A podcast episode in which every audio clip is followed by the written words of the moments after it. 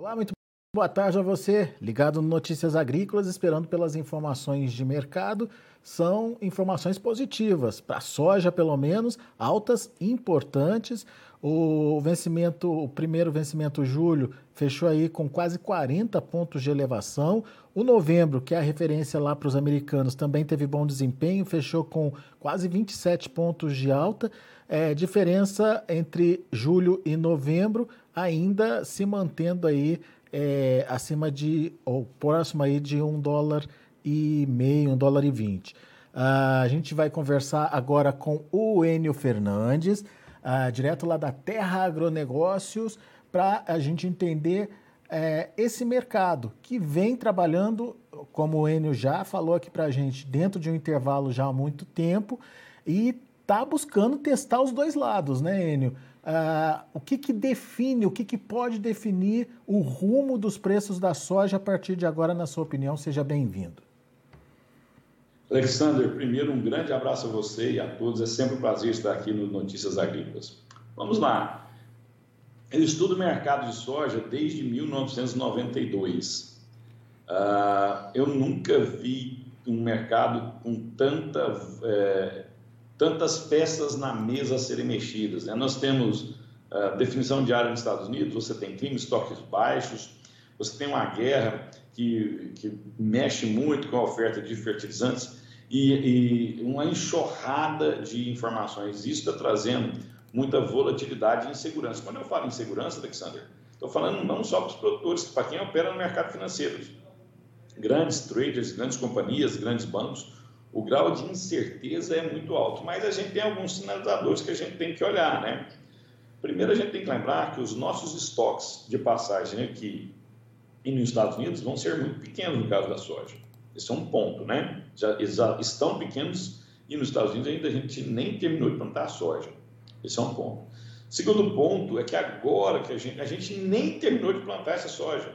Então, agora que o mercado climático, o weather market, que vai ganhar mais força agora, né? No desenvolvimento da soja, principalmente quando ela estiver florando, enchendo o grão. Então, nós vamos ter muita volatilidade nesses próximos 60 dias. Não se estranhe se um dia você tiver limite de alta, 2 dias depois você tiver 2 limites de baixa e depois você tiver limite de alta de novo.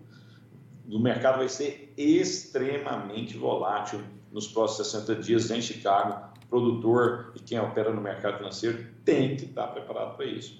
A segunda questão é o preço do petróleo. O preço do petróleo, ele, logicamente, quanto maior os preços do petróleo, maior a demanda por biocombustível e mais valorizados são esses biocombustíveis. E o petróleo também sinaliza como está a economia mundial, se ela vai crescer mais, se ela vai crescer menos. O petróleo é a rainha de todas as commodities, é a commodity mais negociada no mundo, é a principal fonte de energia no mundo, né? O mundo cresceu, precisa de energia. Então, isso vai também ser um sinalizador extremamente importante para o produtor brasileiro tomar suas decisões. Importante também, e é um pouco mais chato, mais técnico, é a atuação do Federal Reserve. Eu acompanho vocês sempre, a gente sempre está escutando todo mundo para ver se a gente continua tentando entender esse agro, né? E eu não vejo pouca gente falar isso no mercado das commodities, né? O comportamento da taxa de juros nos Estados Unidos, ela mexe com todos os fatores econômicos do mundo, tanto com Dow Jones, Nasdaq, Ibovespa, ela mexe com tudo, commodities metálicas, commodities energéticas, e ela também mexe com soja e milho. Então, a velocidade que o Federal Reserve vai aumentar essas taxas de juros vai ser refletido nas cotações de commodities, isso é muito importante. E o último ponto, né? Já falamos de 3 e alguns complexos. E o último ponto é a área plantada norte-americana. Os dados do USDA apontam que os Estados Unidos vai plantar mais soja que milho. Essa é uma sinalização. Segunda sinalização, as vendas de fertilizantes nos Estados Unidos foram bem abaixo do ano anterior. Se é abaixo, a tendência é realmente que a área plantada de soja seja maior do que de milho, porque o milho usa mais tecnologia por acre. Demanda mais fertilizante por acre. Então, esses dois sinais nos mostram que realmente a área plantada de soja nos Estados Unidos pode ser maior que a de milho. Só que, e sempre tem um só que na história, Alexander, quando a gente olha a margem que o milho está dando por acre, é 3 vezes a margem da soja. E no final do dia, dinheiro compra tudo, ele vai conseguir comprar a área nos Estados Unidos, na nossa visão. Essa área, não que a área de soja não seja maior, mas é difícil acreditar que o milho vai perder 4% de sua área num mercado interno americano que tem uma cultura pró-milho muito forte. E principalmente, Alexander, um Chicago flertando com $8 o bushel, é difícil você ver o produtor americano recuar tanto na área de milho. Tudo isso está deixando o mercado inseguro, mas nós vamos ter a resposta seguindo esses quatro indicadores. Pois é. Daí então, eu queria que você explicasse para a gente, Enio, dentro desses sinalizadores, os motivos que podem fazer o mercado cair ou subir. Vamos lá. Primeiro deles, essa questão da área você já colocou muito bem aí para a gente. Pode ser que o milho surpreenda aí e por trazer maior remuneração ao produtor, tem aí uma novidade em termos de área em detrimento da soja. Isso é positivo para os grãos, para a soja em especial, certo? Isso é positivo para o grão. Quanto menor a área de soja, menor é a produção final, né? Diante de um quadro de escassez que você também já falou que existe hoje, tanto nos Estados Unidos quanto aqui no Brasil. O contrário também é verdadeiro. Se isso não se confirmar, a soja pode cair, então. Mas vamos lá, Alexander. Já está no preço, o mercado já comprou a informação do USDA que a área de soja vai ser maior que a de milho e que a área de soja vai crescer 4%. Tá, 4%. Já está precificado, isso então. Isso já está no preço. Ou seja, se ela crescer 4,5%, muda muito pouca coisa. Se ela crescer 5%, muda muito pouca coisa. E se ela cresce, alguém perde. Quem perde, na maioria das vezes, é o milho. Então, você teria uma alta do milho e aí você teria aquela compensação de milho e soja, né? Então, esse fator, vamos ticar aqui, que ele é positivo para a soja, a questão da área nos Estados Unidos. Pelo menos, por enquanto, está se desenhando positivo para a soja. Juros nos Estados Unidos, como é que isso se traduz e como é que isso mexe com a precificação da soja, hein? Extremamente importante essa pergunta. Eu vou tentar ser o menos técnico possível. O que acontece? Há muitos anos, o governo americano, desde 2008, depois ele deu uma melhoradinha, mas sim, nós temos alguns anos que o governo americano está ofertando dinheiro ao mercado abaixo da inflação, ou a juro quase zero. O que acontece? Se eu faço isso por 1, 2 anos, eu estimulo empresas, bancos a se endividarem em dólares, pessoas também se endividarem em dólares, nos Estados Unidos, na Europa, no Brasil. Isso é um fato. O juro é tão barato que eu compenso correr o risco cambial. Só que acontece, com o caso da COVID, a gente teve uma economia mundial colapsando, o que o Federal Reserve fez? Ele injetou trilhões e trilhões de dólares na economia. Ele super irrigou a economia de capital. Isso fez ações subirem, soja, as commodities subirem, petróleo subirem, até o Bitcoin subiu. Agora, com essa inflação alta no mundo, eu preciso controlar essa inflação. Nos Estados Unidos, a maior inflação em 40 anos. Na Alemanha, a maior inflação em 50 anos. O brasileiro é acostumado com inflação de 10%, 12%, 15%. O americano tem inflação de 8,5% ao ano. É um absurdo isso para o americano. A zona do euro, na Eurozone, é 8,1% de inflação. Isso é um absurdo, né? A Alemanha, inflação altíssima. Então, esses países precisam controlar a inflação. Você está vendo em vários países do mundo perturbações que essa inflação alta de commodities e de energia, né? Por que eu citei energia? Porque já era um fato de inflação alta, aí tem uma guerra que restringe a oferta de energia no mundo, restringe a oferta de petróleo no mundo. O que acontece? Eu tinha um processo inflacionário que foi inflado com essa guerra. Tudo isso começa a dar distúrbios. Você está vendo a ONU se manifestar, você está vendo vários líderes do mundo se manifestar, você está vendo o presidente americano mostrando preocupação com a inflação. Caso essa alta da taxa de juros nos Estados Unidos seja mais rápida e intensa do que o mercado acredita, o que vai acontecer? Eu tiro o meu dinheiro das commodities, tanto metálicas, agrícolas, das bolsas de valores e corro para o título americano. porque ele vai estar pagando uma taxa de juros atraente e o risco é zero. Se todo mundo quebrar no mundo, o último país a quebrar é os Estados Unidos. Aí ele consegue atrair capital. Ao atrair capital, o recurso financeiro que estão em outros lugares do mundo migram para os Estados Unidos. Ao migrarem para os Estados Unidos, eu começo a ter problema nesse país onde os recursos estavam. Para esse dinheiro não ir embora, para a taxa de câmbio não subir muito, esses países também são obrigados a subir sua taxa de juros. Todo mundo subindo taxa de juros, a economia contrai, lá na frente eu vou esmagar a demanda, eu vou ter menos demanda, porque eu estou apertando a economia. Por isso, quem opera no mercado financeiro, para fugir desse cenário negativo lá na frente, já entra na ponta de venda agora. Ele já sai vendendo agora. Então, isso é bem tradicional. O ritmo... Qual que é a diferença no caso das commodities, Alexander? A commodity ela precisa ser produzida. A minha demanda é certa, a minha oferta não é certa. Ela é uma projeção de oferta. Eu preciso de clima. Não adianta subir a taxa dos Estados Unidos, dos juros dos Estados Unidos muito forte e a gente tem uma quebra importante de safra nos Estados Unidos. Os preços não vão descer. Então, isso, nas commodities, ela é uma realidade, mas eu preciso de uma safra boa primeiro. Não sei se eu ficou aí claro, não sei se eu consegui ser transparente com vocês.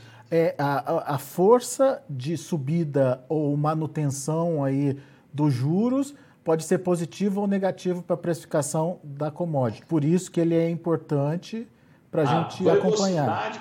A velocidade, o ritmo. Isso, o ritmo, né? É, o ritmo que vai subir a taxa de juros nos Estados Unidos. E a intensidade, se é 0,5, 0,75, 1 ponto percentual em cada reunião do Federal Reserve, vai determinar se essa queda das commodities vão ser mais forte ou não. Mas toda a alta de juros lá inibe a valorização das commodities. Quanto mais rápido subir, mais forte subir, a tendência é as commodities agrícolas caírem. Desde que, tem um parênteses aqui, desde que eu tenha segurança da safra. Por isso que eu falo, enquanto a gente não tiver segurança dessa safra, essa volatilidade vai ser muito alta. Por isso que quando a gente começou a elencar quais são os sinalizadores, o primeiro que eu falei foi o clima. O mais importante é o clima. Eu preciso ter a safra primeiro garantida para depois eu entender o que a macroeconomia vai fazer na safra. O mais importante agora é o mercado de clima nos Estados Unidos. Então, vamos pegar o clima como próximo exemplo. Não dá ainda para você bater o martelo de que vamos ter uma safra cheia nos Estados Unidos. Quando isso acontece, Enio? De fato, quando a gente vai ter essa certeza?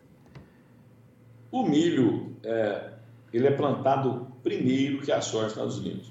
Então, o milho, no final desse mês, dia 15 do mês que vem, você já vai ter uma foto importante de como vai ser a safra nos Estados Unidos.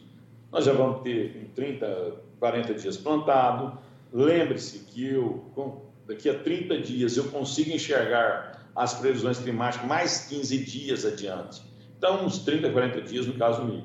A soja é julho, meados de julho para agosto, ali que eu vou ter uma visão mais clara de como vai ser a safra.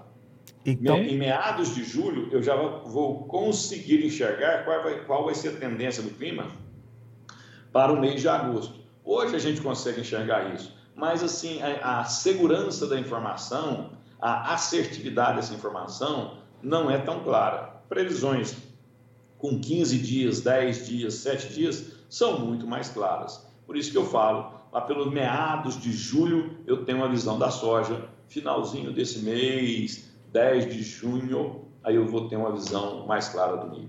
Então, pelo menos 45, quem sabe até 60 dias para frente, essa volatilidade permanece, por isso esse prazo que você citou aí de 60 dias, certo? Correto, perfeito. Muito bem.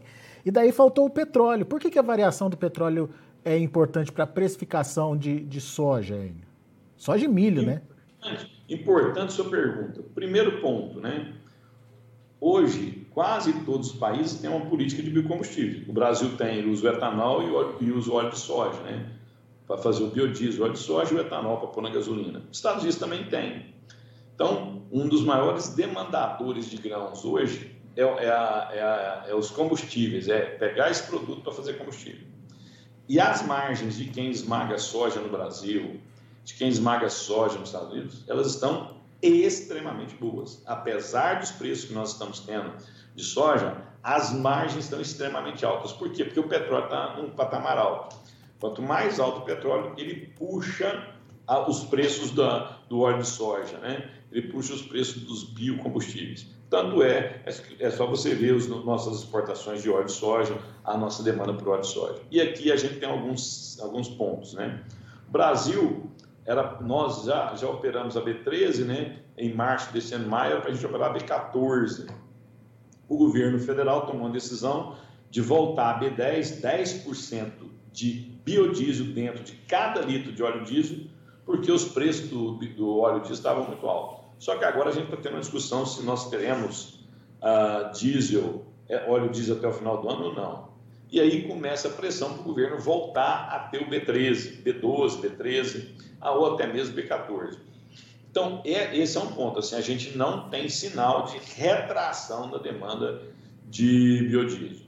Segundo ponto é que se eu não quero me ser tão sofisticado, ficar olhando taxa de juros do governo americano, isso é muito distante de mim, eu tenho um tradutor disso fácil, que é o preço do petróleo.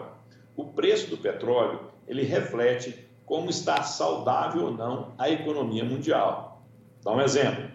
Se nós temos a economia mundial crescendo, pujante, se desenvolvendo, a tendência é os preços do petróleo subirem. Se ele vai estar a 100, 50 ou 70 dólares, é uma questão de oferta e demanda, né?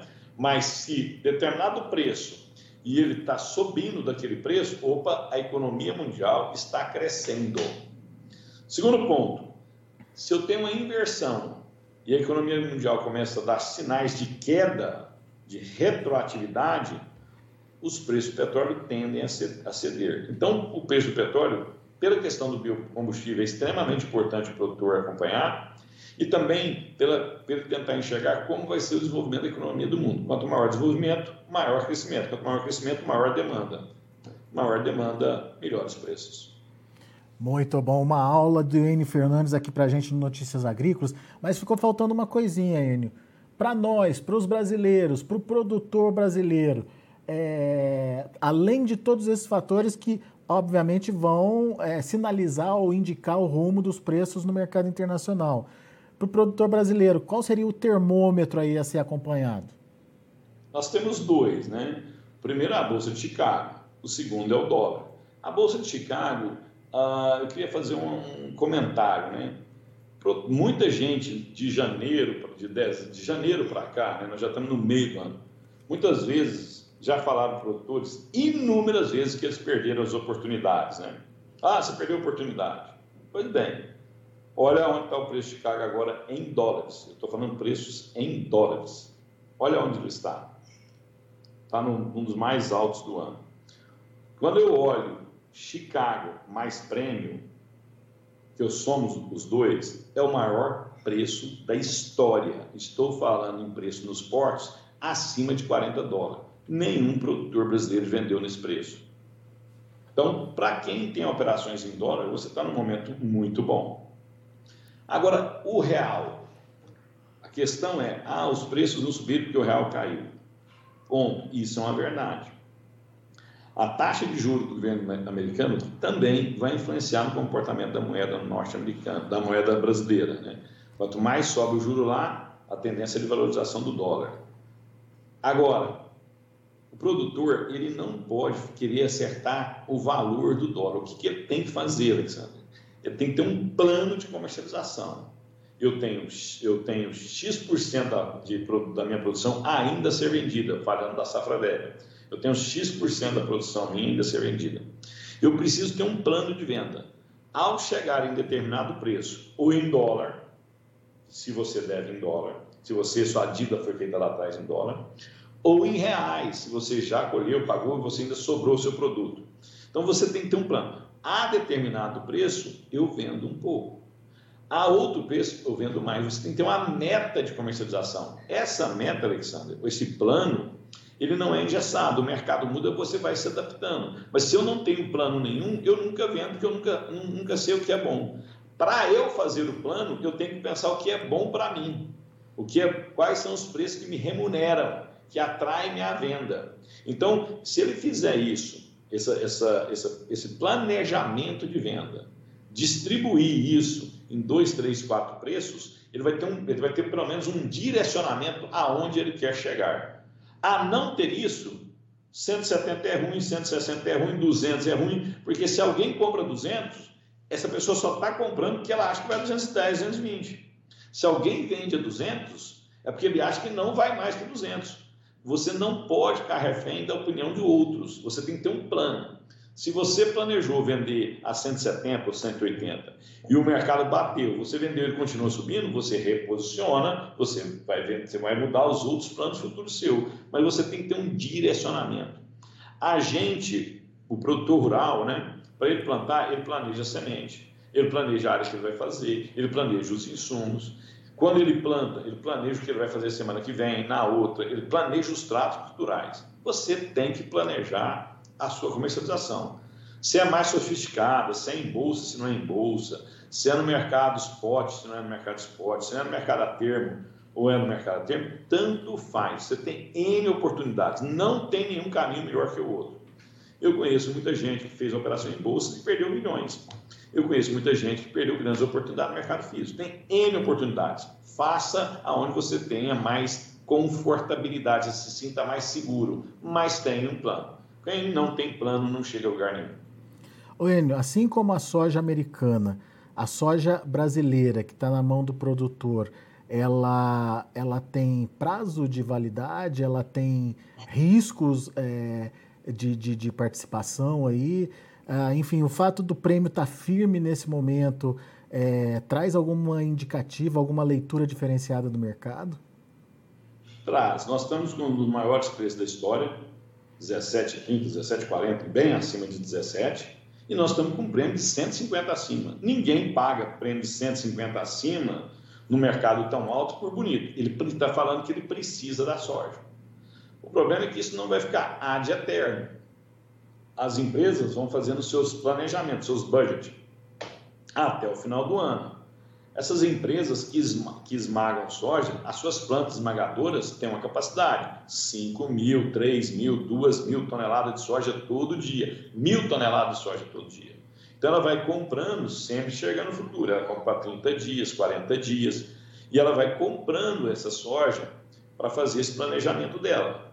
Se depois que o planejamento dela estiver pronto, ela não interessa ela comprar a soja, nem se ela for muito barata, porque eu não tenho onde esmagar, aí eu vou ter que exportar. E o exportador? O exportador é a mesma coisa, ele tem um planejamento de exportação dele, e daqui a pouco ele está exportando soja, está exportando milho.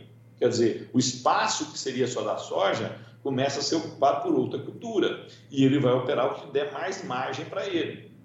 No final do dia, Alexandre, nós vamos terminar o ano com pouquíssima soja. Por quê? Porque nós tivemos uma quebra importantíssima na América do Sul, importantíssima, principalmente no Brasil, que é o maior produtor. Segundo, o crescimento brasileiro, o PIB, que era projetado para crescer em janeiro, falava-se em 0,5%, os mais otimistas 0,7%, já estão falando em 2%.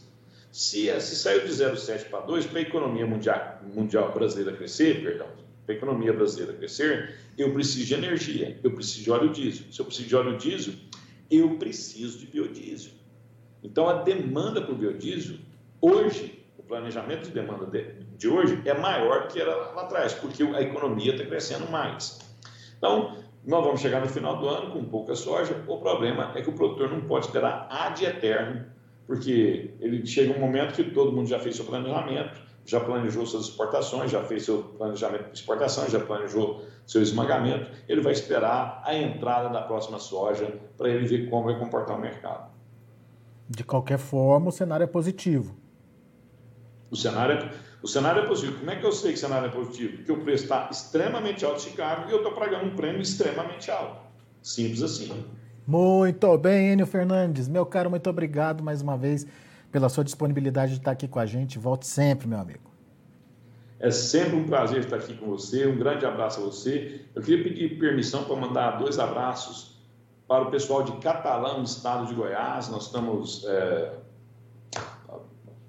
em um processo com o pessoal de Catalão. Um enorme abraço também para o pessoal de Quirinópolis, também no estado de Goiás. Um grande abraço a todos, que Deus ilumine a todos. Uma grande comercialização. Um abraço, tchau, tchau. Catalão e Quirinópolis, então, aquele abraço aí também aqui do site Notícias Agrícolas para vocês.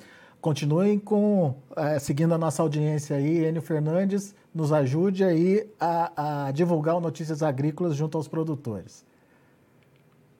Faremos isso, um abraço. Valeu, Enio, um abraço para você. Muito bom, tá aí, Enio Fernandes, uma aula completa aí, todos os motivos, todas as motivações, todas as sinalizações, os fundamentos que a gente precisa acompanhar de perto, os fundamentos que a gente tem que ter no radar, enfim, tudo esclarecido nessa entrevista fantástica aí do Enio Fernandes. Vamos aos preços, vamos ver como se comportaram as negociações em Chicago hoje para todos os grãos. Primeira soja, para julho, $17,29 por bushel, 39 pontos de alta. Agosto, $16,58 por bushel, 33 pontos mais 75 de elevação. Setembro, $15,80 por bushel, 30 pontos mais 25 de alta. Novembro, $15,41 por bushel, 26 pontos e meio de elevação. Vamos lá para o milho. Para julho, $7,30 por bushel, julho não conseguiu reverter, acabou encerrando ali com queda de 1 ponto. Mas setembro já subiu 1 ponto, $7,04 por bushel, dezembro, $6,94, 2 pontos mais 75 de alta, mesma alta para março de 23, que fechou aí a $6,99 por bushel. Vamos ver o trigo. Trigo também se recuperou bem hoje. Olha aí, julho, 17 pontos de alta, $10,58. Setembro, $10,69, 17 pontos e meio de elevação. Dezembro, $10,81 por bushel, 17 pontos mais 25 de alta. E o março de 23, $10,88 por bushel, 18,5 de alta. São os números de hoje, mercado de grãos lá na Bolsa de Chicago. A gente vai ficando por aqui. Agradeço muito a sua atenção e audiência. Notícias Agrícolas, 25 anos ao lado do produtor rural. Se inscreva em nossas mídias sociais. No Facebook, Notícias Agrícolas. No Instagram, @Notícias Agrícolas. E em nosso Twitter, @Norteagri. E para não perder nenhum vídeo, não se esqueça de nos acompanhar no YouTube e na Twitch, Notícias Agrícolas Oficial.